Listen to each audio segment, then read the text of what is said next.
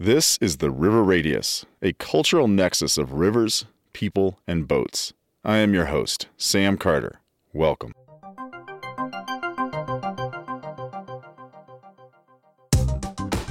When I was thinking of advertisers for this podcast, well, I didn't think of a car dealership. And yet, I have two vehicles, both purposely purchased to get me to the rivers. I want to introduce you to someone, Jay Weibel. Jay grew up in Fort Collins, started kayaking the Poudre at age 12, and his first day on the Poudre this year was a snowy day in March. Jay is the owner of Fort Collins Nissan and Fort Collins Kia. Jay, what do you want to tell us about the Poudre River? The Poudre River and all rivers have a limited square footage of riparian habitat, that critical ribbon of green, of trees, shrubs, grasses that briefly extend out from the riverbanks.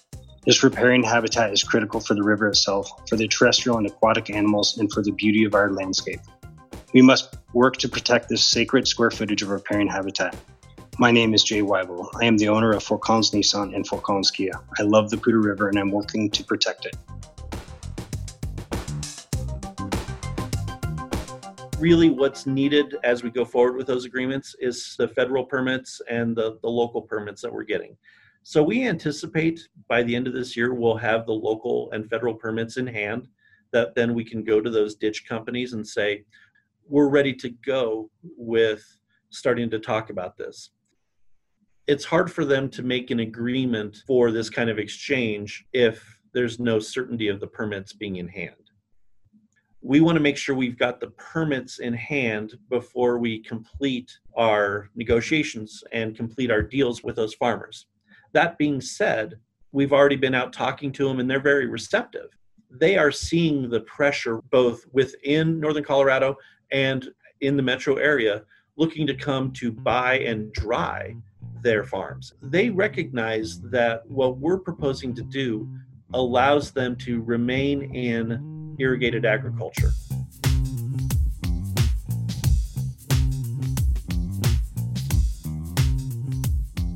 This episode is the first in a set of three we are producing about the Poudre River and the South Platte River Basin in north central Colorado. This episode is about the idea of pulling water out of the Poudre River to deliver it to 16 different communities along the Front Range of Colorado. The Poudre River begins in Rocky Mountain National Park and flows east down the steep terrain, coursing the eastern edge of the southern Rocky Mountains, headed toward the Great Plains. Its life in the mountains is a pure mountain river life with the Continental Divide, a national park, U.S. Forest Service wilderness, and wild and scenic river status.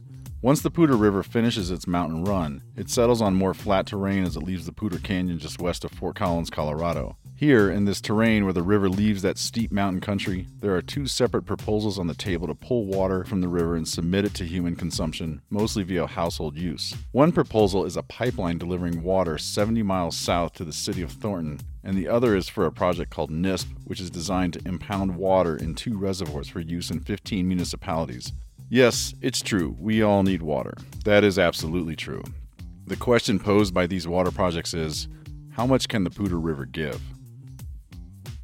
The Poudre has historically been a working river, meaning that it has significant diversions. A lot of the water is used and put back in and used again and put back in. And it has a lot of pressure on it already, outside of the canyon specifically. Evan Stafford works with American Whitewater, a national nonprofit working to protect and enhance America's rivers for enjoyment and boating. I'm Evan Stafford. Currently, my role is as the National Communications Director for American Whitewater. We're a national organization. I also work on local stewardship issues. I'm from Colorado originally. I was born and raised in Denver. I now live in Fort Collins, Colorado, right along the banks of the Poudre River here, a few hundred yards from the river. As it exits the canyon and kind of enters into civilization at the foot of the mountains, the river is drawn down almost immediately and loses a significant portion of the flow to diversion channels and dams and small reservoirs. And these things supply the food we eat and urban and municipal uses. It has a lot of draws on it, and these things do significantly impact, one, the health of the river through town and through the kind of more urban environments that it travels once it exits the canyon. and also recreation. This idea of the Poudre River being a resource, a working river for communities, is long established. When European Americans began digging in, homesteading, and building infrastructure on the Front Range in the 1800s and early 1900s, they wanted more water available in the Poudre River. They went up into the mountains and built ditches and canals and reservoirs to divert water into the Poudre that would have otherwise flowed down the west side of the Continental Divide via the Colorado River, or down the east side of the Divide via the Laramie and North Platte Rivers into Wyoming and then across the plains. I grew up in Greeley, Colorado. The first settlers who were there in 1870, they built what was called the number 3 ditch that goes right through the middle of town, which 150 years ago this month first started delivering Poudre River water to the lands around Greeley for irrigated agriculture. This is Jeff Stahla, who works for Northern Water, one of the project sponsors we will hear about soon. As I was growing up, my grandfather would take me fishing up and down the Poudre River, all the way up to Chambers Lake, which is actually one of the early trans-mountain diversions from the Laramie River Basin into the Poudre.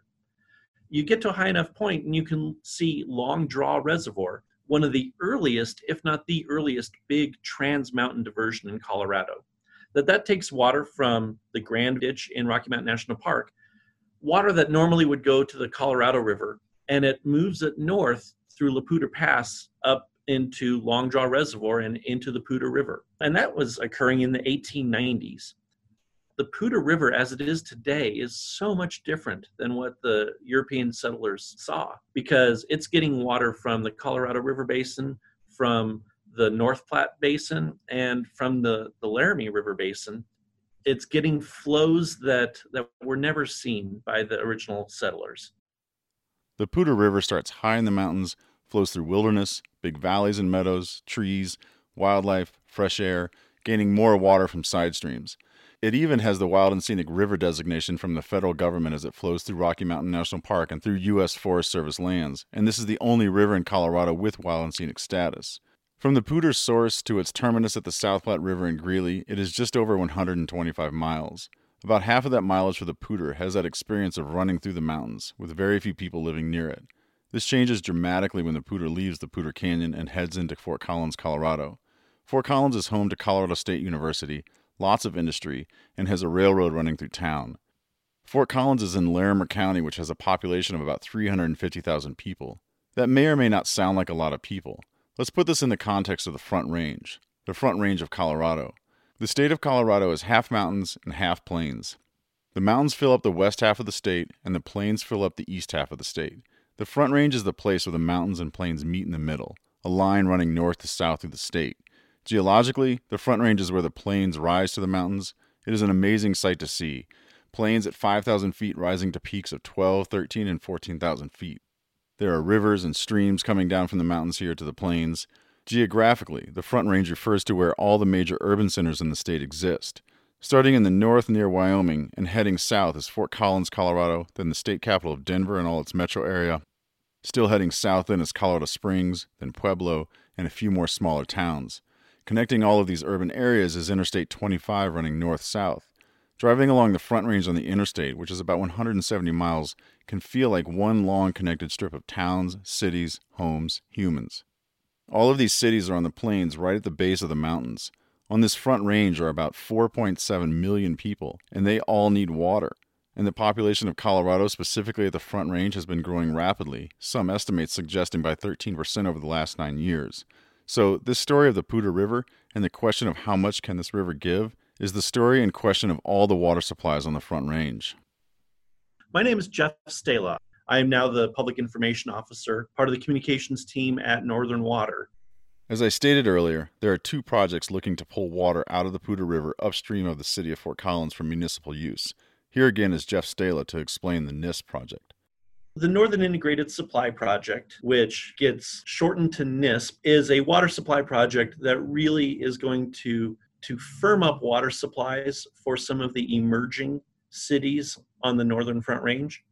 And what I mean by emerging is you look at communities like Greeley, Fort Collins, Loveland, Longmont. They've been around for more than a century, and their water portfolios are very diversified and vast. However, you have some of these smaller communities where it's perhaps easier and more affordable to buy a house, and they're starting to grow. They don't have that diversified water portfolio like their bigger brothers. And so in about the year 2000, they came together as a group and said, rather than each of us trying to develop our own water supply, wouldn't it be better if we cooperated to build a reservoir that would shore up our firm water supplies for, honestly, for decades to come, while also reducing the cost to each of us individually? Because if these communities are going out and trying to buy their water rights on the open market right now, they're going to find that the costs are much, much higher than if they were able to get together and cooperate. And so the Northern Integrated Supply Project really looked at that and said, how can we leverage a water right that Northern Water already had and really use some of the existing water in the South Platte to coordinate operations that would keep the irrigated farms in Weld County still under production, while also allowing these emerging communities to have a firm water supply. And so NISP was really brought together as something that solves several problems at once. If there were no NISP, we believe that not only would the communities participating in NISP, but also other entities, both in northern Colorado and in the Denver metro area, would really be looking at these irrigated farmlands for their water supply and would be buying and drying up those farms. Are these water districts strictly providing municipal water for homes, or strictly irrigation water for farms, or can they do a mixture of both? So the districts here on the Front Range are providing municipal and industrial supply. When you get out to the Eastern Plains, one of the participants, I think, does have some ag customers. Really, the irrigation water is handled by irrigation districts and irrigation companies. This is for municipal water supply at its heart. The second water project on the Poudre is a pipeline to send water for municipal use to the city of Thornton, Colorado, about 70 miles south of the Poudre River and close to Denver. I contacted the city of Thornton to come on the show, yet they politely declined because they are currently in the midst of a lawsuit over this pipeline with Larimer County. We'll get to that lawsuit later. To explain the Thornton pipeline, I again speak with Evan Stafford from American Whitewater. The Thornton pipeline is a smaller diversion project specifically to provide water for Thornton. It is water rights that they own currently, and they're trying to exercise. The location of the pipeline that they originally proposed was kind of near the mouth of the canyon. It would be another draw on the river, more of the June rise or the peak flow of the river being diverted before it gets to Fort Collins or anywhere along the plains. There are two projects that want to pull water from the Poudre River and put to use in people's homes for uses we all appreciate. Drinking water, water for cooking, cleaning, bathing. What is the big deal? The challenge with these projects, according to several groups that object to them, is the impact that happens to the Poudre River. As we discussed at the top of the show, the Poudre already has about half its flow taken out of the Poudre River after it leaves the mountains, and to add these two projects to that extraction will further dewater the Poudre. The Poudre and rivers in general in the western U.S. rely on snowpack. The natural hydrologic cycle of these rivers, when the snow starts melting, the river comes up significantly. And that is a yearly event and is incredibly important to the kind of life cycle of the river, what some people refer to as maybe the June rise or the spring snowmelt or the runoff season. That is a part of a river's yearly life that needs to be maintained for the health of the river. Taking out water and the timing that project is proposing is especially egregious in our opinion, because it's really taking out a large percentage of the water during a time when the river really needs to have some kind of increased flow as part of spring snowmelt. After these extraction points, the river flows into the city of Fort Collins, where 160,000 people live. The Poudre runs right through the city, and significant work has been completed by the city of Fort Collins to build riverside walking and bike paths, parks near the river, parks that embrace the riparian habitat and support wildlife. One of the parks that the city of Fort Collins has added is a new whitewater park. This park is right on and in the Poudre River within the city limits. This park was completed in 2019 and officially opened in October of last year. One of the local Poudre River outfitters will use the whitewater park as an experiential classroom to teach river skills. My name's Kyle Johnson. I'm the co-owner and business manager of Rocky Mountain Adventures, which is a rafting outfitter, kayak school, and river sports retail shop here in Fort Collins, Colorado. We operate all of our operations on the catch of the Poudre River, which is Colorado's only designated wild and scenic river. And I oversee the day-to-day financials and administrative tasks at our business, but I also serve as our head kayak instructor, which puts me overseeing all the class curriculum and instruction for our business. Can you describe the whitewater park? What does that mean that there's a whitewater park? What does it also look like on the land? Is there parking? Is there other things to do besides just stand at the river's edge? A whitewater park is a man-made, engineered park of whitewater features generally designed to enhance the natural river features to provide additional recreation. Recreational benefits of the Poudre Whitewater Park would be stand-up paddleboarding, kayaking, inner tubing, boogie boarding. We do have two stationary features, which makes it really good for beginners learning to participate in freestyle kayaking. Outside of the riverbed, the city did an excellent job of terracing the banks with kind of bleacher-style natural rock outcroppings that could provide for great spectator viewing. There is a pedestrian bridge right over the second feature, which provides a bird's eye view of the action whenever kayakers are out doing their thing. There's also really nice facilities. There's a changing room. There's numerous sidewalks, native plant gardens and that kind of thing, ample parking, and over the pedestrian bridge, they've also built a very nice bar-type area with built-in stools and tables where people can dine, take lunch, work from the river's edge. Really just a nice park. The location of the Poudre Whitewater Park is right on the edge of Old Town, which is downtown Fort Collins, and probably goes for a quarter mile. And then added to all of that is the Poudre River Trail, which follows the length of the Poudre River from LaPorte through Fort Collins, goes right through the heart of that park as well. This river trail Kyle Johnson is talking about has many spurs through town and runs along the river for many miles and connects a smaller neighboring town to Fort Collins and allows for bike commuting, walking, jogging, and other activities along the river. The funding for the Whitewater Park was a shared effort of taxpayers and local donations. The money raised to build the Whitewater Park was financed through public tax dollars matching of private funds, with approximately half of those funds coming from private fundraising in the local river community. And those efforts were headed by a couple of key members of the local paddling community. And they worked on that over a decade to get the proper funding and permissions, et cetera, to build the Whitewater Park. It was designed and constructed by S2O. The Whitewater Park is managed by the City of Fort Collins Parks Department and seen as a city park resource.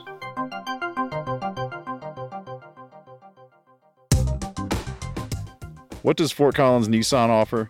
Nissan makes full-size trucks, powerful SUVs, full-size and sporty electric cars, all of which can carry you and your gear to the river. Nissan trucks can load your gear and they can pull your boat to the ramp. The full-size Titan XD is a 5/8-ton truck with strong towing capacity. A Nissan Leaf electric car can load kayaks on a roof rack and has a range of about 150 miles per charge. No gas, just plug it in. Jay, as a career car salesman, what are your thoughts on this Nissan electric Leaf? Nissan was first to come to market with a mass-produced electric car. Nissan has done research that's showing that 90% of urban drivers drive less than 40 miles a day.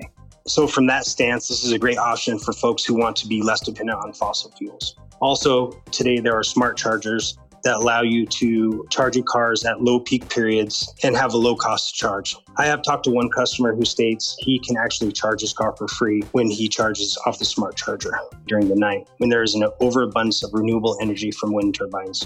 Also just announced is the all-wheel drive 300-mile range electric self-driving car with ProPilot 2.0, which is a eyes-on, hands-off driving experience. Nissan is calling it the Aria. This electric vehicle will be available in early 2021.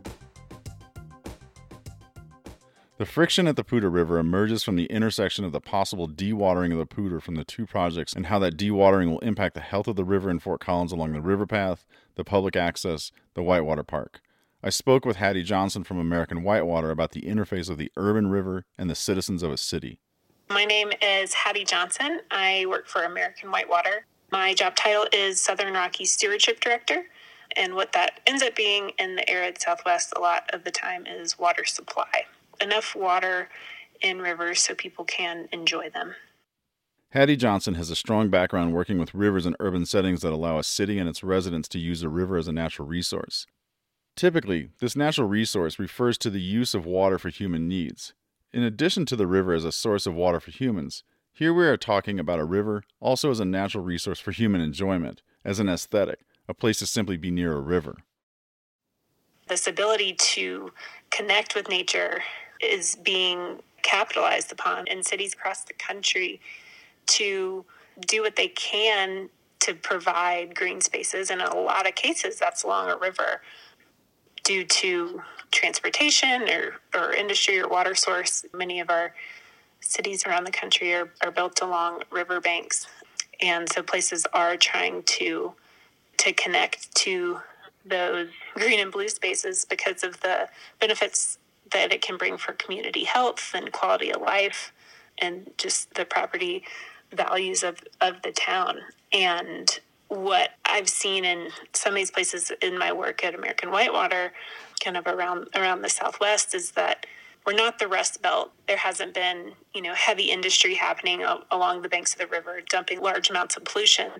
Our pollution usually comes from lack of water in the river, water levels being too low, temperatures getting too high, water levels not getting up to peak flows like they used to, that maintain that riparian area, that maintain appropriate sediment transfer throughout the system, things like that. And as communities kind of turn back towards the river to engage it as an asset, that's going to be something that's going to need to be addressed.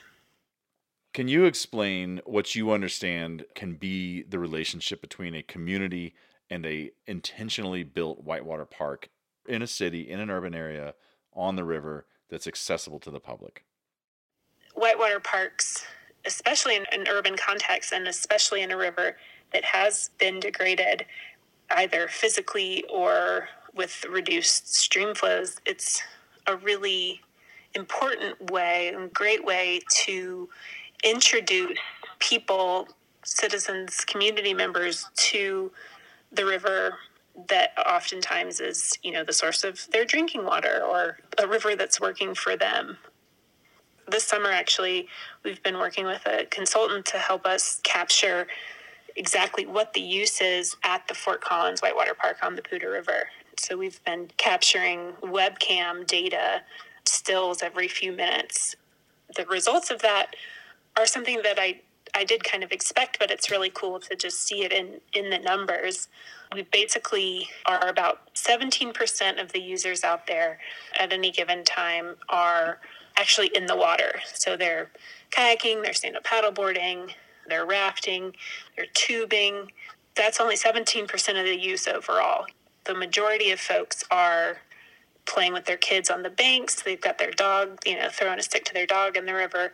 And we're talking about, on a Sunday, which is when we see the most use, that's almost 1,600 people in a day out at the Fort Collins Whitewater Park. So it's getting high levels of use. Even during the week, we're still at around 1,000 people every day. So that's a lot of people. And that's why I say, in my opinion, that what a whitewater park can provide to a community is easily accessible, walkable, and bike rideable in a lot of situations, a connection to this river that, especially in Fort Collins, prior to the completion of this project, it would be hard to even know that the river was there. And now it's not only just a nice place to hang out, it really allows folks to interact with the river. And hopefully then what American Whitewater, what our goals are to have folks then become advocates for that river and understand and educate themselves on kind of what all that river does for them and how to best protect the health of it. I'd like you, if you would talk about another city in Colorado. This is in the city of Denver, which has about a 3 million person population. That might be a little bit of an urban, that metropolitan area, have access to the South Platte River that flows through Denver, that has been fixed up, we'll say, through an EPA, Environmental Protection Agency program called Urban Waters Federal Partnership.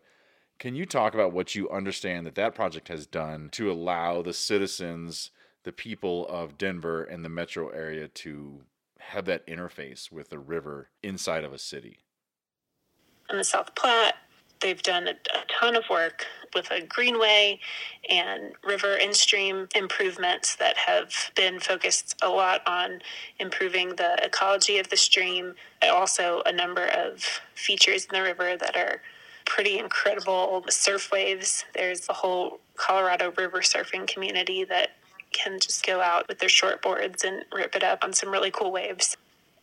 The vision is really connecting nodes of park spaces along the river with a greenway and creating this linear park throughout the reach of the South Platte. It's an incredible project that not only had benefits to the ecology of the South Platte, but the communities that surround it have this incredible asset.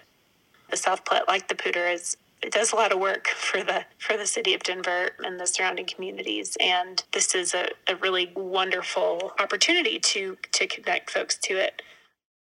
In my conversation with Hattie from American Whitewater about the value of this whitewater park in an urban setting, she began to tell me about a conversation she had just had at the Whitewater Park in Fort Collins with a kayaker who recently founded a group called Diversify Whitewater. The kayaker she was talking with is Lily Durkee. My name's Lily Durkee.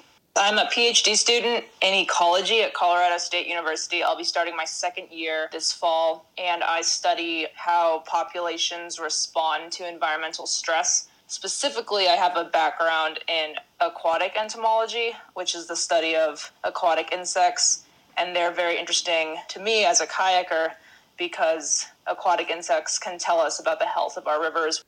Can you talk about Diversify Whitewater and explain the purpose of the organization and the activities that your organization engages in? Antoinette Toscano and I founded Diversify Whitewater in June of this year to work to increase the accessibility, visibility, and representation of Black, Indigenous, and people of color in the paddle sports. And we work to break down the many barriers that exist that prevent anyone, but especially BIPOC, from participating in outdoor adventure sports. We recognize that we were very privileged to be able to start paddling as people of color ourselves, and we hope to give that experience to others, specifically in Colorado, but also across the nation. We're very small. We actually exist under the umbrella of Team River Runner, which is an organization that works to put veterans in kayaks as a form of rehabilitation at no cost to the veterans, and because they have this structure of providing paddling equipment and instruction at no cost to veterans, we're able to use their model and also their equipment for our organization as well. And Antoinette has been very involved with Team River Runner as she is a veteran of the Army. Well, Diversify Whitewater has just established itself this summer. They do plan to use the Fort Collins Whitewater Park to teach classes on paddle sports beginning in the spring of 2021. And this winter, they have classes planned for other water-based venues in the region. Growing up, I lived in a medium-sized urban city where I could ride my bike just about anywhere I wanted to go in the city. I spent a lot of time at the variety of city parks and also at the large university in my hometown. Listening to Lily talk about the value of a park as a place to develop identity and inclusion reminded me of that in my own life, and how the exposure in the urban parks as a kid truly broadened my perspective of my community. The point I am striving to emphasize is the point that Hattie spoke of earlier about how parks strengthen our humanity, and here Lily clarifies this message. The great thing about Colorado, and especially our new Whitewater Park in Fort Collins, is that it provides a community center for kayakers. For one, so I'm new to Fort Collins. It was great in the spring to be able to go to the Whitewater Park and just to meet people in the community every day. Also, the people on the shore, lots of families gathered there. They could bike, they could walk from their houses and just gather by the river, and lots of people would watch us. And so having people who look more like me or more like Terrence, who's an African-American kayaker in Fort Collins, who's awesome. And he and I would be there, and I think that was one of the most diverse play spots I've ever been in. And I think having faces like that in a place that's so central to the community, it's also visible to the community, is really important, because people see, oh, this is a sport that people do for fun. And you see that, oh, look, there's some people who look kind of like me, and maybe that's something that I could do. Representation is also a big thing for getting more diverse community involved in kayaking, is that you need people who are mentors and role models, maybe not to look like you, but to have some similarities to your background that make it seem like it's possible for you to get into the sport as well. And so I think if by having whitewater parks in our cities, we show people that kayaking is an option, we show people that it's an awesome form of recreation, and then by having organizations like Diversify Whitewater that provide kayaking lessons at no or low cost to participants, can really connect all the dots and allow more diverse community to be involved in our sport. Another value of an urban whitewater park that is not outstandingly apparent at first glance is how it offers a more simple entry into the complex sport of boating and boating gear. Here again is Lily Durkee with Diversify Whitewater. I have thought a lot about these various barriers that exist for all people, not just people of color, in the paddle sports. And I think a lot of it is financial. It seems like in order to even start, you have to, one, know that the sport exists, but then you need to pay a professional to give you lessons, and you need to buy your own gear. Whitewater boats new now cost $1,400. For a new kayak to cost $1,400, that's just an incredible barrier for really anyone. And the biggest cost in cities for kayaking is a car, more than the gear. Or on top of all of the gear, you also need a car to bring your $1,400 boat and your $1,000 dry suit and your $300 PFD and $200 paddle and whatnot. You need a car to put all that stuff in and then take it to the river. In Colorado, which I think is really unique, and this is what I was talking to Hattie about, is that we have whitewater parks in our city centers. I've been to Denver, I've seen that the whitewater park flows right through the city. In Fort Collins, our whitewater park is right on a very popular bike path, so you don't even need a car to be able to see and experience whitewater here. There were people in the Fort Collins Whitewater Park who created little bike trailers for their kayaks because it exists along the Poudre Trail, so they would just load up their kayak on their bike trailer and then bike to the river. Even if you don't have a car in Fort Collins, you probably have a bicycle because of how bike-friendly and easy it is to get around on bike in our town. I think that's just an incredible cost reduction, is to be able to see people at kayak, start chatting with them, say oh, I may be interested in getting this sport. That person might respond, oh, I have this kayak lying around and I'm not using it anymore. I let it go for $150. Through conversation, you might also get that other gear that you need, maybe for around $500 instead of $2,000. You put your kayak, somehow you attach it to your bicycle, come right to the river, meet that same person, and then you're getting lessons. And I think the community building that whitewater parks serve and the accessibility of it being along a bike trail is just incredible. And that's not something that I had growing up. I always had to beg my parents to drive me through rush hour to the river. And they were always I don't really want to do that. But if we had an option for me to get on my bike and go to the river, I would have been at the river a lot more days as well growing up. I think a lot of people here can take advantage of that as well. Again, I speak with Kyle Johnson, owner of Rocky Mountain Whitewater, where he is a kayak instructor planning to use the Whitewater Park as a classroom for kayak instruction. Let's talk about these projects that could take water out of the Poudre as it flows through the city of Fort Collins.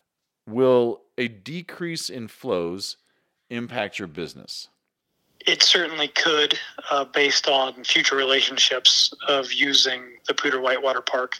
But even more than my professional role, I believe it would have consequences for our paddling community at large and could possibly undermine a lot of the work and effort that's gone into the development of the Whitewater Park and the development of the river corridor through Fort Collins at large.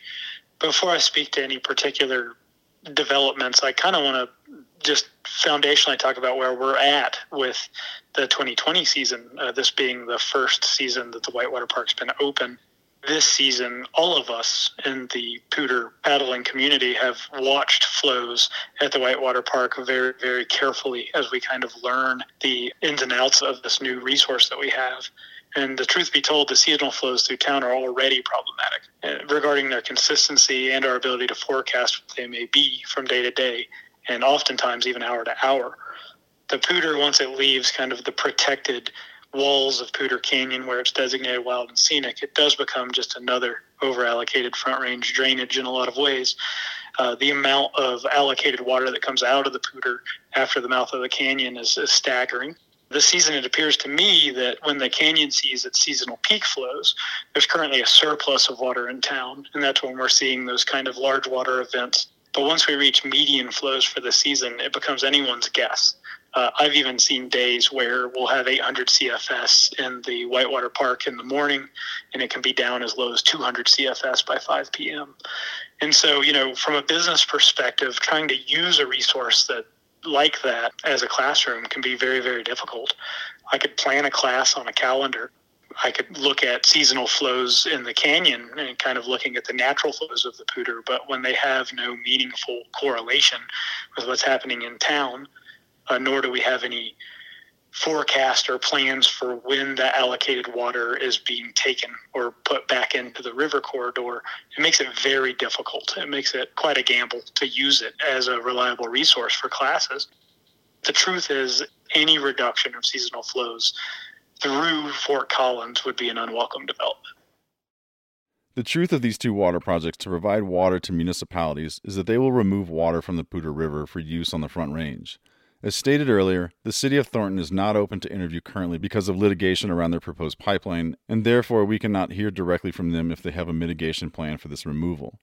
NISP, the Northern Integrated Supply Project, does have a mitigation plan laid out that will offer some mitigation for the reduced flows. Jeff Stahla from Northern Water explains the mitigation plan.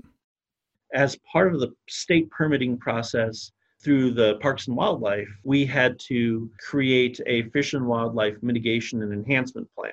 Regardless of what the flows in the Poudre are, we're actually required to not only curtail our diversions at the highest of the high points, but then throughout the year, keep water flowing through the Poudre at 18 to 25 CFS to make sure that there's not any dry up points between where Glade Reservoir is and then really a diversion down below downtown Fort Collins.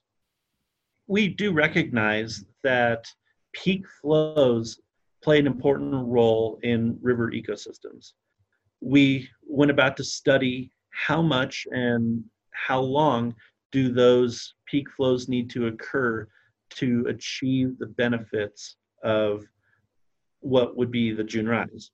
And in doing so, we recognize that if we could get 72 hours of the peak flow, that it would accomplish the sediment movement and other benefits that are really the keys to the summer high flow. If you leave those alone, then you're getting that ecological benefit. What we're doing is we're shaving off the shoulders of those peak flows. Yeah, it will have an impact on the river.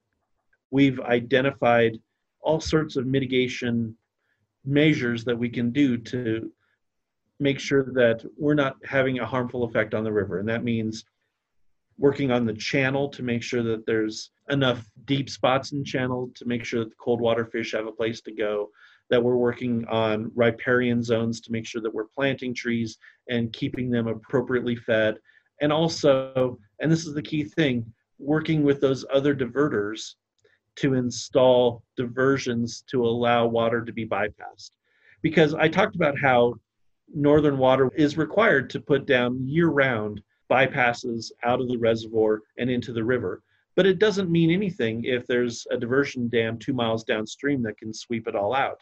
So we're actually having to work with those diverters downstream to make sure that they've got the structures in place to allow this water to make it down through all the reaches. And that's a key part of this. To the opponents who talk about the effect of these peak flows, my counter is that by doing nothing, you maintain the regimen where the river can be swept at any given time, that the status quo leads to dry spots where you can all walk out with signs and have your picture taken. The new regimen that would be required with NISP will ensure that there's always going to be at least 18 CFS in the winter and 25 in the summer going down through the city of Fort Collins to make sure that river doesn't dry up. I'm curious about this intersection of kind of modern use, this anticipated growth, and conservation of water. And when I mean conservation of it, I don't mean the conservation to put it into reservoirs, but the conservation of using of it, the end use of water at the municipal home. What is Northern Water doing anything around conservation with their users, these municipal users? At our Berthoud headquarters, we have several acres of demonstration areas of how to have appropriate landscaping for the semi-arid climate of northern Colorado. We're talking about low water use grasses, xeriscaping options, and really everything in the middle. We're not looking to have everyone look like they live in Tucson, because that certainly is not the climate we have here. But we want people to be using water efficiently and putting it to beneficial use instead of a wasted use. We work with HOAs and municipalities, talking to them about there are ways to create public places with low water use landscaping and still make it look very attractive. Because that makes sense on a whole bunch of levels, not just the abstract, how are we using our water, but even in the economic interest of keeping your water bill down and keeping your maintenance costs down. Because one of the things that our municipalities have done is to promote efficient water use. They have these block tier rates for their water users so that if you're using a ton of water, you're paying much more than if you were using water efficiently and conservatively. We look at our role in Northern Colorado as being someone that can help really to distribute the information on how to get that efficient use and how to use the economies of scale to minimize the impact of water use in Colorado. While any water project has its value and support from people, it is rare to also find a water project that does not have its opponents. There is certainly opposition to this NISC project. While I have heard opposition from numerous interview guests for this show, I feel Evan Stafford at American Whitewater speaks to all of the opposition concisely and in a manner that doesn't want to ignore water rights or the relevant need of water, but in a manner that pushes harder to maximize conservation. We don't believe that this project is necessary the way that it is drawn up. We do believe that these communities have water rights that they are within their rights to call on and to use.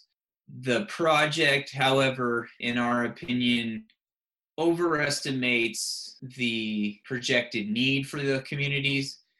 We know that they do not currently have in their possession all of the water rights necessary to fill the reservoirs that they're proposing to build. We do not believe that it has taken into account the potential for conservation and efficiency use measures. And essentially, we believe that the project design in terms of when for them to kind of activate their water rights will be extremely detrimental to the health, recreation opportunities, and economic input from the river through Fort Collins. Both of the water projects that we have talked about in this show must gain a 1041 permit from Larimer County. A 1041 permit is a county-level permit issued for projects that have statewide interest, yet are at a more local level. I spoke with Larimer County Public Affairs Director about these two permits. The city of Thornton applied to Larimer County for a 1041 pipeline permit to transfer their water from the mouth of the Poudre Canyon to the city of Thornton. That permit was denied by the county based on a failure to meet all the 12 criteria that must be met for the county 1041 permit. Since this denial, the city of Thornton has appealed this decision in court, and that court case is ongoing. The NISC project also needs a 1041 permit, and currently the county of Larimer is in the midst of public meetings where the public is allowed to give testimony. I'm going to keep going back to this. I think it's important for people to understand what the criteria are if they're going to go out and testify in front of the commissioners, either for or against the proposal. If they're testifying on something that isn't part of the criteria, it doesn't necessarily have an impact. But if they understand these criteria and they can make a case for or against whether or not the applicant can meet that criteria, that's how people adequately engage in this process.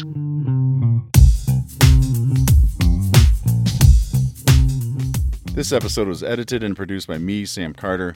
A Front Range sized thanks go out to all the guests for this show. All music is composed and performed by Diabolical Sound Platoon.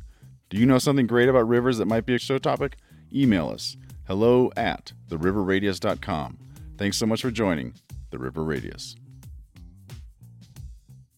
This is Jay Weibel, owner of Fort Collins Nissan and Fort Collins Kia. Why do I enjoy river boating, and why do I let myself get beat up while boating? For me, it keeps me humble and tough. It revitalizes me. I feel better.